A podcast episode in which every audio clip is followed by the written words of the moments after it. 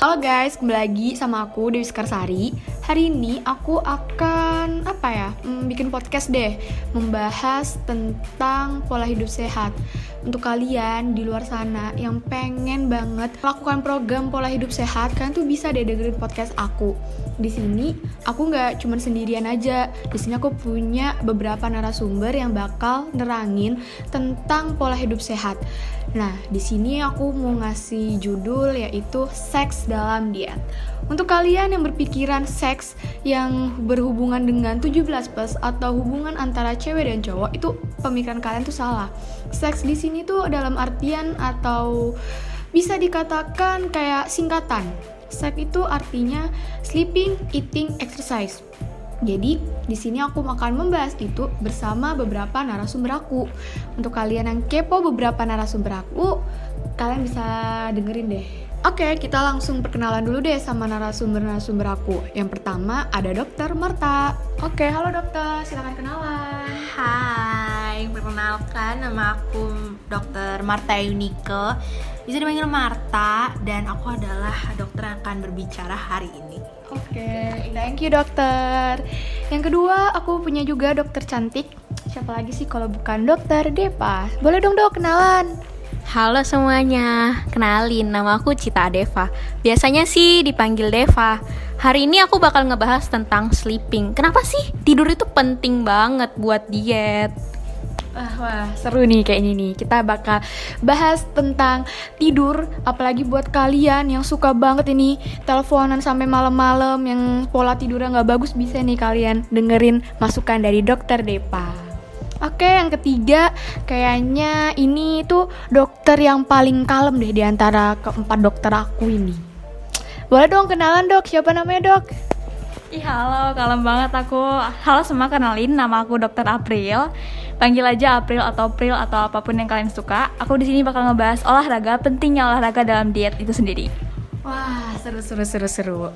Dan yang terakhir ini adalah dokter yang sebenarnya nggak kalem, terus paling cantik deh di antara kita semua gitu. Dokter, boleh gak sih kenalan dok? Atau spill deh nomor WA-nya dok gitu. Ayo nanti saya spill ya IG-IG sekalian. Oke, perkenalkan nama aku Hazimat Ramadana Biasa dipanggil Hazib ya. Aku lulusan Universitas Al-Azhar ya, Mumtaz. Oh, amin. Uh, Aku bakal di sini jelasin tentang kesimpulan dari mereka-mereka Dan pasti akan bahas tentang question Yang mungkin kalian masih bingung Dan mitos dan fakta dari diet itu gitu Wah, seru seru seru seru.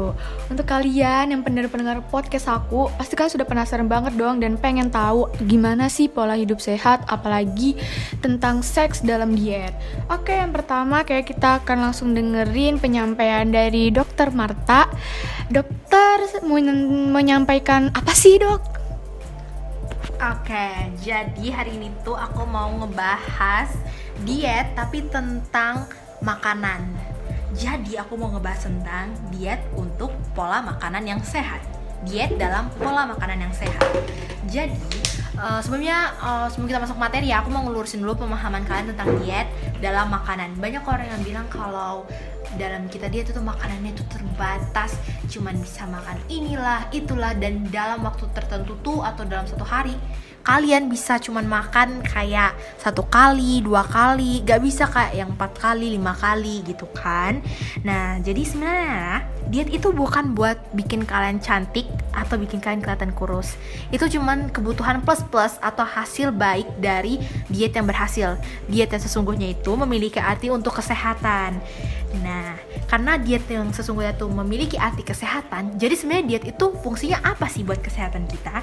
Jadi diet di sini tuh um, kebanyakan untuk mendapatkan berat badan ideal seperti buat orang yang udah obesitas gitu ya. Nah, kunci di diet sehat ini yaitu menyimbangkan jumlah kalori yang dikonsumsi dengan jumlah kalori yang dikeluarkan. Jadi kalau misalnya kamu makan satu piring untuk anak yang saat berolahraga di sekolah atau anak yang ikut paskas, itu kamu nggak bisa cuma makan satu piring. Kamu samain dengan temanmu yang cuma datang ke sekolah pulang. Udah sedangkan kamu yang paskas, kamu juga samain makannya kayak dia yang cuma makan satu piring. Karena kebutuhan kalori kalian dengan dengan jumlah kalori yang dikeluarkan itu berbeda. Makanya harus ada perbedaan jumlah kalori dalam setiap orang. Lalu untuk uh, kita mengetahui jumlah asupan kalori yang normal atau yang harian buat setiap orang itu adalah karena kita adalah anak remaja ya, anak SMA gitu. Maka untuk remaja itu membutuhkan 2000 sampai 2500 kalori. Nah, lalu uh, dalam kalori itu kita perlu makanan uh, diet sehat apa sih? Jadi kita perlu uh, sayur-sayuran seperti bayam, kentang, jamur, ubi, sawi, wortel, terus buah-buahan. Terus kita butuh yang biji-bijian seperti gandum, roti gandum, oatmeal atau nasi merah. Kita juga perlu susu dan produk olahan susu yang rendah lemak kayak keju dan yogurt. Lalu untuk sumber protein nih paling penting yaitu kita membutuhkan makanan laut atau unggas, telur, daging dan kacang-kacangan. Lalu yang terakhir yaitu minyak sehat, bisa minyak kelapa dan minyak zaitun. Nah, minyak kelapa ini juga bisa bantu kalian dalam mengurangi penggunaan micin atau garam yang berlebihan. Karena minyak kelapa sendiri tuh udah kasih rasa rasa tertentu terhadap makanan kalian. Lalu tips pola makan yang untuk diet sehat nih, yaitu kalian bisa menghindari atau melewatkan waktu makan. Jadi kalian usahakan jangan melewatkan waktu makan. Misalnya kalian harus ada sarapan, uh, karena sarapan itu membuat kita menambah energi ya karena kan makan untuk menambah energi jangan kalian misalnya makan dalam satu hari itu tiga kali teman karena diet kalian kurangi jadi dalam satu hari kan cuma makan tiga kali. Itu konsep berpikir yang salah. Jadi jangan pernah melewatkan waktu makan. Dan justru hal-hal tersebut akan membuat kalian uh, bisa terkena penyakit lain yaitu kayak mah. Itu kebanyakan banget terjadi ketika orang sedang berada di uh, diet gitu ya. Lalu yang terakhir uh, batasi kebiasaan ngemil. Banyak banget orang yang diet tapi dia ngemil. Nah, itu adalah salah satu hal yang salah dalam diet. Jadi kalau kalian diet tuh bukan diet makan yang porsi normal, tetapi kalian juga uh, diet di dalam ngemil. Kebutuhan kalian yang sehari-hari itu harus dikurangi atau dibatasi. Misalnya seperti cemilan yang terlalu manis atau mengandung tinggi garam seperti permen, gorengan hingga keripik kemasan pada dasarnya tuh uh, pola makan untuk diet sehat di atas itu baik dilakukan untuk menjaga kondisi kesehatan kita karena uh, jika kita punya penyakit tertentu kayak hipertensi, diabetes, itu udah baiknya kita berkonsultasi dengan dokter gigi. Eh, dokter gigi lagi. Aduh, dokter gizi maksud saya, dokter gizi untuk menentukan pola makan yang tepat. Dokter gigi bisa ya dok konsul tentang makanan ya? Duh, uh, kalau dokter gigi kan kalau makanan nyangkut ya siapa tuh yang nggak sering sikat gigi? Oh gitu, oke okay, dok. Oke. Okay. Hmm.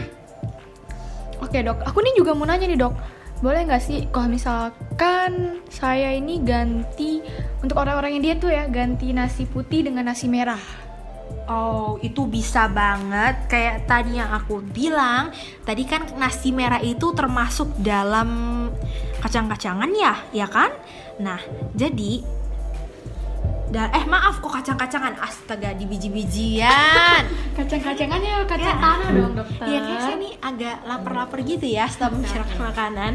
Jadi uh, nasi merah tuh adalah termasuk biji-bijian. Bisa sebagai pengganti nasi.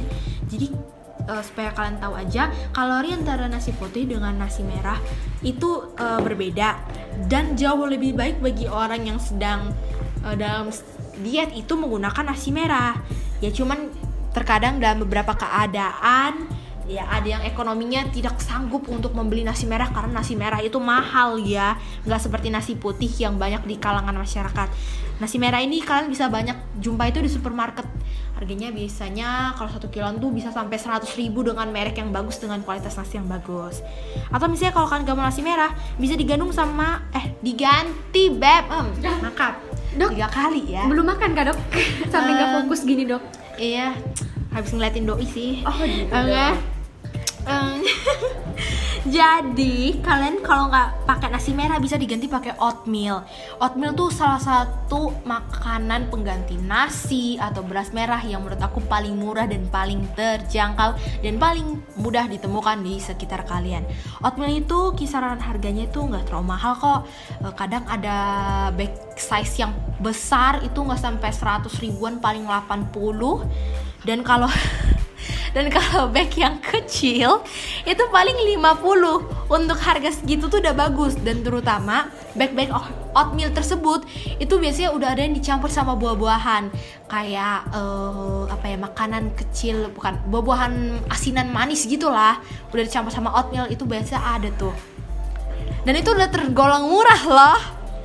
Enak banget kayak gitu jadi kita lebih praktis dan itu bisa kalian gabungkan dengan makan buah-buah pada tiap hari. Jadi tubuh kalian menerima serat yang sangat bagus dan kalori yang juga teratur serta eh, lebih mudah ter apa ya terjalur ya Terjangkau. Iya, bukan terjangkau.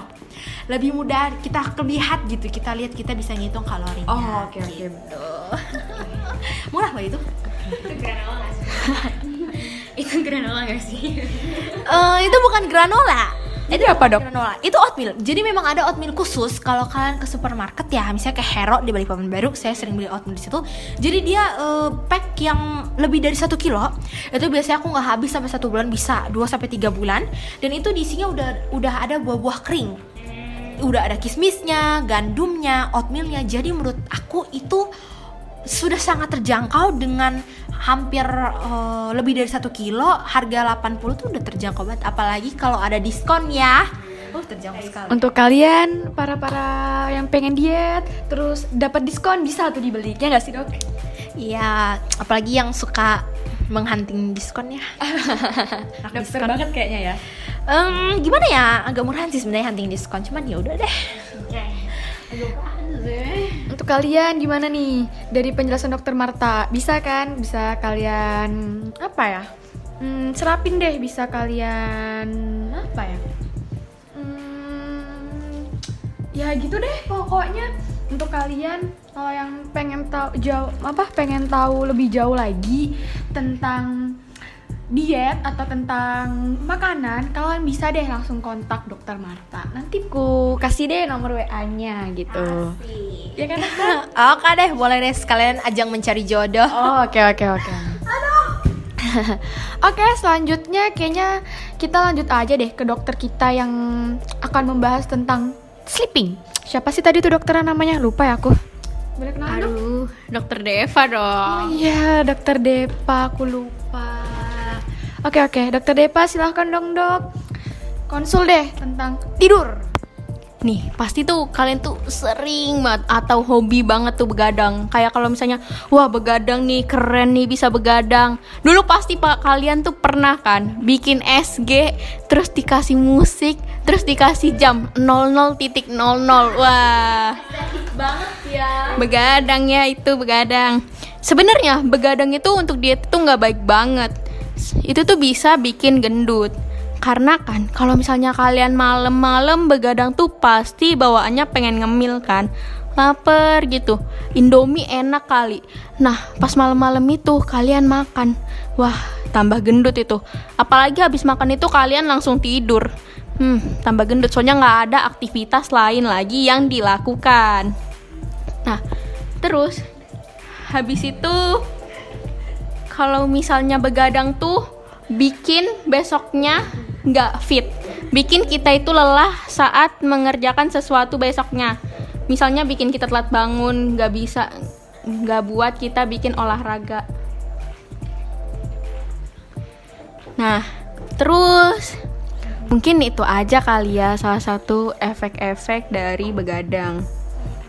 Oh Menurut sebuah analisis besar yang dimuat dalam jurnal Sleep Research Society pada 2008, bahkan menemukan bahwa durasi tidur yang singkat meningkatkan kemungkinan obi obesitas sebesar 89% pada anak-anak dan 55% pada orang dewasa. Pasti kan nggak mau obesitas kan, makanya nggak usah begadang itu.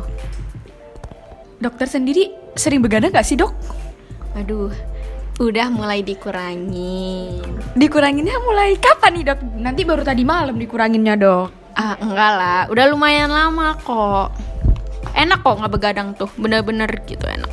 Salah satu cara saya biar nggak begadang tuh, bikin aktivitas saya pada siang hari itu capek. Misalnya saya ngapa-ngapain kayak sibuk lah beresin rumah. Kalau misalnya kayak nggak ada kegiatan di luar, beresin rumah lah. Misalnya bantuin mama saya lah, atau ngelakuin hal yang lain, gitu biar malamnya capek langsung tidur gitu Oke oke oke. Ada lagi nggak nih dok masukannya? Apalagi untuk kita yang para remaja ini suka banget ini sleep callan. Sleep callan sampai jam 1. Habis sleep callan, habis itu makannya Indomie, Dok. Baru tidur jam 3 subuh tuh gimana, Dok? Sumpah, itu kayak nggak bagus banget. Sleep callan itu bikin radiasi yang pertama itu radiasi, terus bikin apalagi yang pakai headset ya, bikin kuping kita itu budek. Itu bahaya banget. Kan seperti yang tadi saya jelaskan, kalau misalnya makan malam-malam itu bikin tambah gendut. Jangan begadang lah pokoknya, bikin kantung mata nanti tambah jelek. Udah, mungkin segitu aja atau ada yang mau ditanyain lagi? Hmm, kayaknya sih sudah sih dok kalau untuk aku dok. Tapi kalau untuk pendengar-pendengar podcastku, kalau kalian pengen tanya lebih jauh lagi, kalian bisa deh langsung kontak dokter Depa. Bisa nggak nih dok di kontak? Bisa kok. Ready 24 per 7 Oh, 2 per 7. Oke, oke, oke, oke. Oke, selanjutnya kayaknya langsung aja ke dokter kita. Dokter kita, dokter aku deh. Ya sudah, sebenarnya dokter siapa? Dokter yang paling-paling kalem. Aduh, tadi siapa namanya? Dokter April ya? Oke, oke. Dokter April, boleh dong sedikit-sedikit beli saya sharing tentang olahraga dalam diet. Oke, boleh banget nih. Tapi sebelum itu, kan aku ini bahas olahraga dalam diet nih. Sebelum olahraga, kalian harus tahu nih tujuan kalian olahraga itu apa. Nah, khususnya untuk yang mau berat badan kayak kita atau diet bahasa Banjarnya. Nah, itu kita harus tahu tujuan kita untuk menambah semangat kita dalam olahraga ini. Contohnya, untuk penampilan misalnya. Atau untuk sebagai peningkat kepercayaan diri, kesehatan, mood, kualitas tidur, atau dan lain-lain misalnya. Nah, kita harus tahu juga lama waktu olahraga yang cocok buat kita para remaja. Dilansir dari halosehat.com, idealnya lama waktu aktivitas fisik yang dianjurkan untuk remaja dalam satu hari adalah 60 menit atau bisa kita simpulkan 7 jam per minggu gitu. Nah, untuk kalian yang belum bisa konsisten dengan olahraga, itu kalian bisa mulai pelan-pelan nih. Misalnya, hari ini kalian olahraganya 15 menit. Besoknya bisa kalian tingkatin lagi jadi 30 menit besok-besoknya akan terjadi uh, terus-menerus nih sampai kalian dapat 60 menit sehari gitu. Untuk waktu olahraga, misalnya kalian yang bingung nih, bagusan pagi, siang, sore atau malam sih olahraganya? Sebenarnya olahraga tuh ideal ya. Tergantung kalian. Kalian bisanya kapan? Kalian punya waktu luangnya kapan? Tapi, waktu olahraga yang tepat itu sebaiknya pagi dan sore hari. Jam pagi dari rentang 7 sampai jam 10 dan sore antara jam 2 siang sampai jam 6 sore. Karena pada jam tersebut suhu tubuh manusia mencapai puncaknya. Ini berarti ketika Anda berolahraga pada waktu-waktu tersebut, tubuh Anda berada dalam kondisi yang paling siap. Hal ini juga berpotensi menjadikan siang ke sore hari menjadi waktu olahraga yang paling efektif untuk kita berolahraga. Untuk yang mau tahu contoh-contoh olahraga untuk diet ini apa aja sih? Kalian bisa lakuin tuh kayak renang. Kenapa sih renang? Karena olahraga renang itu dap uh, dapat efektif untuk membakar kalori. Renang bisa membantu meluruhkan lemak dalam tubuh. Jika kita melakukan olahraga, olahraga renang selama 60 menit, maka kita akan membakar sekitar 500 hingga 700 kalori. Selanjutnya, ada olahraga renang. Eh, renang. Tadi kita sudah bahas renang. Sorry, sorry. Fokus, fokus, fokus. Sorry, sorry. Jangan nggak fokus. Makanya jangan begadang. oh, kok begadang dong? Nyambung yang tadi dong. Oke, oke. Selanjutnya ada sepedaan. Ini sepedaan itu saya lihat langsung contohnya dari teman-teman saya ya. Teman-teman saya tuh kayak oh my god gitu kan. Olahraga sepedanya tuh kayak setiap hari, setiap sore gitu dia sepedaan. Terus lama kelamaan berat badannya akan ideal dengan sendirinya gitu. Tapi dibantu juga dengan eh, tidur yang cukup sama makan makanan yang bergizi gitu. Selanjutnya eh, kalian bisa nih eh, olahraga di rumah aja. Misalnya tadi kan renang sama sepedaan tuh harus keluar rumah. Duh males deh dok. Kalian bisa banget plank. Kenapa plank? Karena plank itu mempunyai beragam manfaat. Misalnya, yang pertama meningkatkan metabolisme, yang kedua menambah massa otot, yang ketiga memperbaiki postur tubuh. Nah, untuk kalian nanya-nanya berapa sih kalori yang terbakar saat plank? Semakin banyak pengulangan latihan plank yang kita lakukan, maka semakin banyak juga kal jumlah kalori yang kalian bakar gitu. Misalnya, Berat badan 50 kg bisa membakar 2 kalori per menit plank. Dan berat badan tu- 68 sampai 7 kilo, 70 kilo bisa membakar 3 sampai 4 kalori per menit plank. Nah, untuk kalian yang misalnya masih anu nih eh, susah nih dok, itu plank kan susah nih berat nih bagi para pemula. Kalian bisa ngelakuin mulai aktivitas fisik, tapi ini jangan kalian anggap sebagai olahraga. Kalian anggap ini sebagai aktivitas fisik. Contohnya kayak nyapu, ngepel atau jangan ketawa dong. Ngangkat galon bisa nggak Aduh, Dok? bisa tuh. Galon, galon, galon. Bisa, bisa. Ngangkat beras juga bisa kayaknya kan. Tapi itu jangan dianggap sebagai olahraga. Anggap itu sebagai aktivitas fisik gitu. Terus atau misalnya kalian yang hobi nih main basket atau main volley atau misalnya kalian ada yang hobi dance itu bisa banget. Tapi jangan kalian eh, anggap itu sebagai eh, olahraga ini olahraga buat diet. Kalian misalnya eh, anggap kalian nyapu berapa menit sehari. Itu misalnya kalian seminggunya kok nggak kurus-kurus itu itu bukan olahraga untuk diet khususnya. Itu cuma aktivitas fisik tambahan gitu doang ya. Mungkin itu aja dari saya. Bila ada ditanyain bisa silakan. Dok, tapi kalau misalkan kayak kita olahraganya basket, cuman basket itu tuh bukan buat olahraga, buat ngeliatin doi, itu gimana sih dok? aduh ini kayaknya banyak yang pengalaman begini ya Sangat dok, sangat banget. aduh ini kayaknya yang ngomong iya termasuk Dewi sendiri kayaknya nih. Maaf maaf aja. Nah itu boleh sih kayak yang tadi nih. Kembali lagi ke tujuan olahraga. Kalian bisa anggap itu sebagai semangat kalian. Tapi jangan untuk cuma iya olahraga cuma buat main-main nih jangan. Itu kalian kapan kurusnya kalau begitu? Kapan kalian bisa mencapai tubuh kalian yang idealnya gitu. Oke dokter April, makasih loh dok masukannya dok. Em, untuk kalian yang pengen tahu lagi atau pengen chat pribadi, bahas pribadi sama dokter April silahkan. Nanti ku send deh atau ku spill nomor WA, nomor nomor IG kan sampean. Nama IG-nya tenang aja. Dokter April ini baik kok, paling per jamnya 5000 Oh per kedipnya 5000 Atau nggak sogok. Mangga aja. Mangga kan mahal guys. Sewa jamur sih? Sewa jamur Nggak ikut-ikut. Gak usah sembako aja, gratis loh. Oke oke oke oke. Udah gratis, terus dapet cowok Aduh, abang yang angkat. Bisa lah. Oke guys oke oke oke oke. Selanjutnya daripada kita dengerin sembako-sembako nggak jelas Mending kita lanjut aja deh ke dokter Hajib. Dokter yang kalau kata cowok-cowok buaya di luar sana tuh yang paling cantik gitu loh Alhamdulillah Alhamdulillah sampai dokter Madrid menyebut sampai Aduh, oke oke oke. Langsung aja deh. Dokter Hajib, gimana sih dok kesimpulan dari ketiga dokter aku tadi? Dokter Marta, dokter Depa, dan sama dokter April. Oke, silakan dok. Oke, jadi kesimpulan ini ya. Sebenarnya udah banyak. Jangan ketawa dong. Iya iya. Saya mukanya kisahnya lucu ya, kayak kayak koala. Jadi saya suka tawa nih. Oke.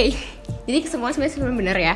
Saya setuju semua dengan pernyataannya dokter Marta, dari dokter Deva dan dokter April tadi. Cuman mungkin barangkali ada teman-teman di sini yang masih bingung ya atau uh, percaya dengan fit mitos atau fakta gitu ya kan kayak tentang ini nih salah pikir gitu ya mungkin teman-teman yang belum tahu tentang arti diet sebenarnya gitu mungkin yang masih orang awam bakal mikir waduh diet diet itu apa sih aduh kayak diet itu sebuah uh, kegiatan yang nggak boleh sama sekali makan nasi yang nggak sama sekali boleh makan manis-manis gitu ya kan mungkin pertama kali bakal mikir kayak gitu ya Oke, sebenarnya itu semua itu salah, teman-teman. Oke, jangan berpikir bahwa diet itu adalah suatu hal yang menyiksa jangan. Karena diet ya sebenarnya kalau kalian sudah terjun ke dunia diet, itu kasih pasti kalian bakal happy, enjoy dan pasti bakal apa ya happy deh intinya. Nggak bakal ngerasa nyiksa nggak bakal ngerasa terpaksa gitu. Karena apa? Kalian ngerasa terpaksa karena kalian belum tahu tips and triknya makanya di sini aku bakal kasih tips and triknya diet yang sehat gimana. Bisa makan enak makan manis tapi tetap turun. Tuh mau banget kan kalian kan? Tuh.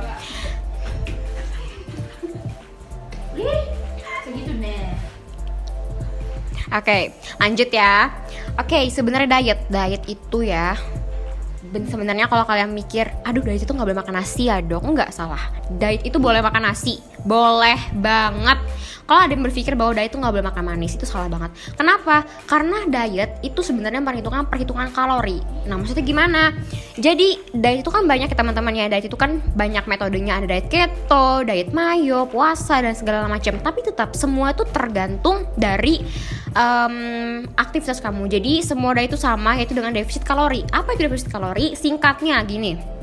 Jadi tiap masing-masing orang Misalnya kalian dengan perhitungan BB 60 kilo ya Perempuan cewek 60 kilo.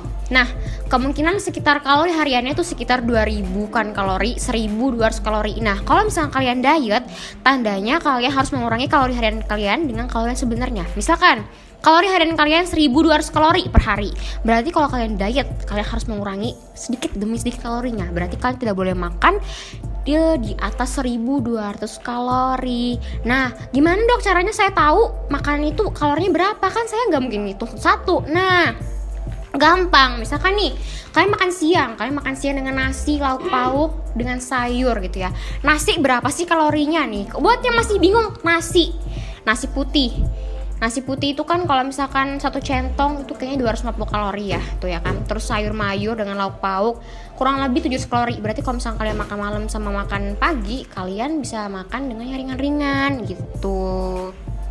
Wah, mantep banget ini penjelasannya dokter Azim. Aku mau nanya nih dok, kan ah, apa ya untuk kita ini kan pasti remaja ada sosial media ya dok. Nah kayak ada Instagram, ada TikTok. Nah itu kan setiap kita scroll tuh pasti ada aja tuh orang kayak promosi tentang obat diet. Nah itu gimana dok? Baik gak sih sebenarnya? Apalagi racun-racunnya itu kayak kamu minum dok apa obat diet ini nanti dalam tiga bulan langsung turun segini segini segini. Kamu bakal kurus gini gini terus sampel-sampelnya langsung kurus itu gimana sih dok? Tanggapannya dokter? Oke, jujur ya, sebenarnya aku agak emosi sama ikan-ikan kayak gitu kenapa? Karena semahal apa pun obat diet kalian, mau berapa jeti, miliaran jeti, siapa yang bikin Ariana Grande, Justin Bieber, tetap itu gak bakal ngaruh ke diet kalian. Sekalipun itu obat yang paling mahal ya, sekalipun yang jual selebgram. Karena apa? Semua aktivitas diet itu tergantung dari aktivitas kalian dan usaha kalian. Jadi misalkan nih, kalian minum obat diet, oke? Apa fungsinya? Fungsinya itu minimal paling enggak tuh cuma menahan nafsu makan aja menahan. Itu doang bukan nggak ada sama sekali efek untuk menguruskan menghasilkan perut bikin perut jadi six pack jadi punya ABS nggak sama sekali. Apalagi nurunin berat badan. Jadi semua tergantung dari usaha kalian. Terus yang kedua katanya obat kayak gitu tuh em, bikin apa ya bikin pinggang tuh mengecil tuh salah banget ya. Kalian tuh pinggang mengecil ya karena apa? Karena olahraga kalian karena workout kalian. Kalian plank kalian squat kalian eh, lunges kalian squash jumping jacks itu karena itu bukan dari minum obat diet gitu. Jadi semua itu hoax. Terus yang kedua fungsinya itu untuk mendetoks. Mungkin barangkali ada teman-teman yang susah untuk BAB ya. Nah, fungsinya mungkin itu untuk mendetoks bisa. Tapi sama sekali aku bilang itu bukan untuk menurunkan berat badan, tapi untuk menekan nafsu makan. Daripada kita beli mahal-mahal nafsu makan, mending nafsu makan kita tekan sendiri yaitu dengan cara minum air putih yang banyak. Makanya kenapa kalau kalian diet 30 menit sebelum makan itu kalian harus minum air putih biar lebih kenyang gitu. Tapi dok, untuk saya ya, saya ini tipe kalau orang yang gak suka banget minum air putih. Bisa dihitung ya, dalam satu hari itu saya paling mentok itu cuman habis sebotol aqua. Itu gimana sih dok? Oke, iya ini ya bahaya banget ya. Eh, jangan sampai nih kita kekurangan air putih karena kekurangan air putih itu bahaya banget efeknya ya. Bukan untuk ke ginjal aja tapi banyak banyak penyakit yang disebabkan dari kekurangan air putih. Contohnya batu ginjal. Jujur, saya punya bapak em, kalau saya sendiri ya. Dulu remajanya bujangnya tuh jarang minum air putih. Akhirnya apa? Dia ternak dia ternak punya pelihara batu ginjal dalam ginjalnya itu. Akhirnya eh dioperasi diambil gitu. Jadi ginjal itu batu ginjal itu sebenarnya nggak mati tapi mereka tidur. Makanya kalian harus remaja ini khususnya sekarang harus pintar-pintar minum air putih. Kalau misalkan kalian nggak mau dipaksa. Dipaksa gimana pun caranya alternatif. Kalian kan punya tumbler ya banyak. Nah itu kalau misalnya alternatif ini misalkan 8 botol sehari kalian jajar nih di kamar. Oh minum segini segini segini segini. Minimal 2 liter. Minimal itu nggak boleh kurang pokoknya. Kalau lebih boleh tapi jangan kelebihan juga oke? Oke oke oke. Makasih loh dokter Ajib.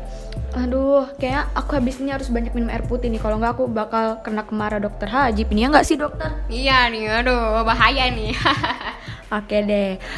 Hmm, gimana ini para para pendengar podcastku? Udah cukup membantu nggak sih dari keempat dokterku, mulai dari dokter Marta, dokter Depa, dokter April, dan dokter Hazib. Semoga eh, apa ya informasi yang telah mereka berikan itu bisa bermanfaat buat kalian dan untuk kalian di luar sana yang sedang dalam program pola hidup sehat bisa lebih mm, mengatur lagi gimana caranya biar kalian bisa hidup sehat dengan cara-cara yang sehat. Nggak minum obat-obatan atau misalkan melakukan olahraga yang ekstrim terus kayak tidurnya juga harus dijaga makan makanan itu juga harus tetap dijaga nggak harus kalian mentang-mentang pengen diet kalian gak makan gitu seharian. Itu juga salah. Oke mungkin podcastku sekian aja deh sampai di sini.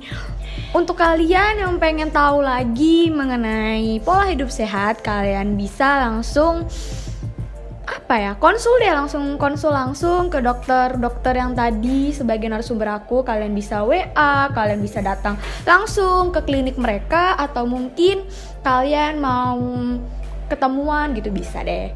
Oke, sekian dari aku. Kurang lebihnya aku minta maaf. Bye bye guys. Ditunggu part apa ya? Hmm, part 2-nya atau next project podcastku selanjutnya. Bye bye.